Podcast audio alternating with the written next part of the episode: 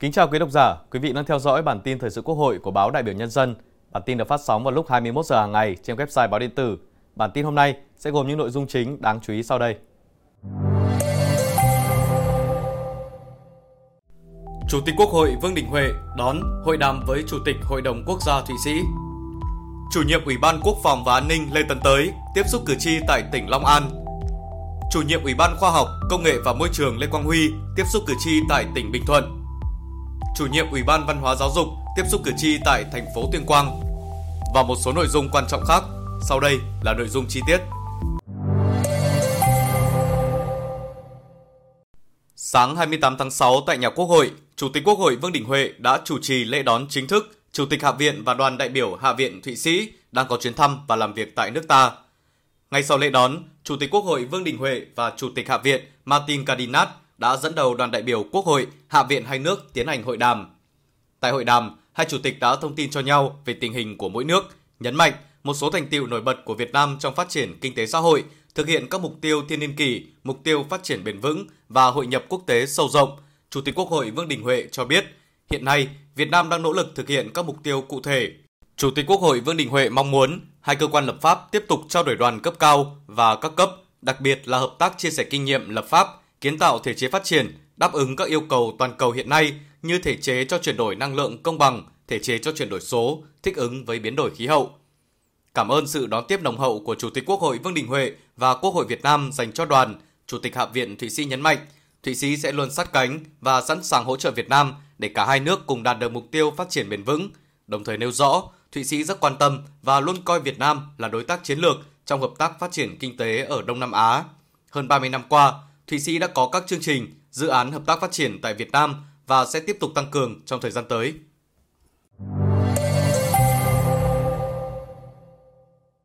Cùng ngày, Ủy viên Trung ương Đảng, Chủ nhiệm Ủy ban Quốc phòng và An ninh, Trung tướng Lê Tấn Tới và đoàn đại biểu Quốc hội tỉnh Long An đã tiếp xúc cử tri tại hai huyện Thạnh Hóa và Tân Trụ. Tại buổi tiếp xúc, ghi nhận các ý kiến kiến nghị rất cụ thể, xác đáng, có căn cứ, phản ánh nguyện vọng chính đáng của cử tri, chủ nhiệm Ủy ban Quốc phòng và An ninh nêu rõ với các nội dung thuộc thẩm quyền giải quyết của Quốc hội, Ủy ban Thường vụ Quốc hội, Chính phủ, các bộ ngành trung ương, đoàn đại biểu Quốc hội tỉnh sẽ tiếp thu, ghi nhận và tổng hợp đầy đủ, chuyển đúng địa chỉ để các cơ quan có trách nhiệm xem xét, trả lời, giải quyết, sớm thông báo kết quả với cử tri theo đúng quy định của pháp luật. Đối với các kiến nghị thuộc thẩm quyền giải quyết của chính quyền, sở ngành trên địa bàn, đề nghị thủ trưởng các cơ quan, đơn vị có thẩm quyền chủ động có văn bản trả lời cử tri kịp thời, đúng quy định.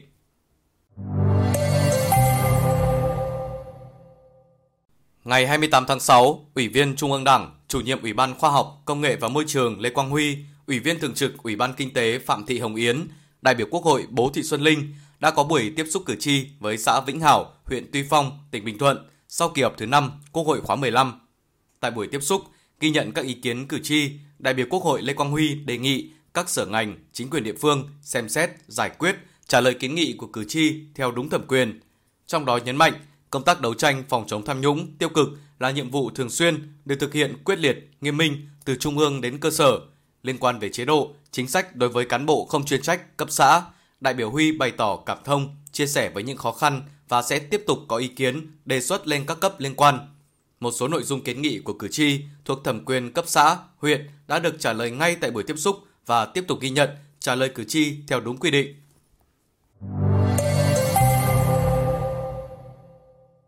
Cùng ngày, Ủy viên Trung ương Đảng, Chủ nhiệm Ủy ban Văn hóa, Giáo dục Nguyễn Đắc Vinh và Phó trưởng đoàn đại biểu Quốc hội chuyên trách tỉnh Tuyên Quang Ma Thị Thúy đã tiếp xúc cử tri sau kỳ họp thứ 5 Quốc hội khóa 15 tại xã Thượng Ấm, huyện Sơn Dương và phường Tân Quang, thành phố Tuyên Quang.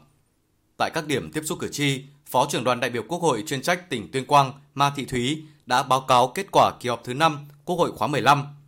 Chủ nhiệm Ủy ban Văn hóa Giáo dục Nguyễn Đắc Vinh hoan nghênh tinh thần trách nhiệm, tâm huyết, tham gia đóng góp ý kiến của cử tri, thông tin thêm về một số điểm nổi bật của kỳ họp thứ 5, đồng thời trao đổi một số nội dung liên quan đến các ý kiến, kiến nghị của cử tri. Những ý kiến, kiến nghị của cử tri sẽ được đoàn đại biểu Quốc hội tỉnh tổng hợp gửi đến các cơ quan chức năng xem xét, giải quyết theo quy định. Chủ nhiệm Ủy ban Văn hóa Giáo dục Nguyễn Đắc Vinh đề nghị cấp ủy, chính quyền địa phương nỗ lực, quyết tâm cao hơn nữa, tập trung lãnh đạo, chỉ đạo, điều hành triển khai các giải pháp để khắc phục khó khăn, phát huy tiềm năng, lợi thế của địa phương, đẩy mạnh phát triển kinh tế xã hội trên địa bàn, xem xét giải quyết kịp thời những kiến nghị chính đáng của cử tri. Sáng nay, tại trụ sở Văn phòng Quốc hội 35 Ngô Quyền, Hà Nội, Viện Nghiên cứu Lập pháp thuộc Ủy ban Thường vụ Quốc hội tổ chức hội thảo Pháp luật về doanh nghiệp khởi nghiệp sáng tạo, thực trạng và giải pháp hoàn thiện. Tại hội thảo, các đại biểu cho rằng để khuyến khích khởi nghiệp một cách quy mô, trong những năm qua, Việt Nam đã và đang xây dựng, phát triển một hệ sinh thái khởi nghiệp hướng tới mục tiêu quốc gia khởi nghiệp, doanh nghiệp khởi nghiệp với trung tâm là khởi nghiệp sáng tạo. Bên cạnh đó, luật hỗ trợ doanh nghiệp nhỏ và vừa cũng như nhiều văn bản dưới luật đã thể hiện rõ chủ trương, chính sách khuyến khích doanh nghiệp nhỏ và vừa khởi nghiệp sáng tạo. Tuy nhiên, một số ý kiến cũng chỉ rõ quy định về hỗ trợ doanh nghiệp khởi nghiệp sáng tạo được quy định trong các văn bản pháp luật khác nhau nên còn thiếu tính hệ thống, khó theo dõi, khó nắm bắt đối với chủ thể được hỗ trợ. Đồng thời đề nghị các cơ quan hữu quan thực thi và thúc đẩy thực thi các giải pháp hướng dẫn, hỗ trợ doanh nghiệp khởi nghiệp sáng tạo theo đúng quy định của pháp luật.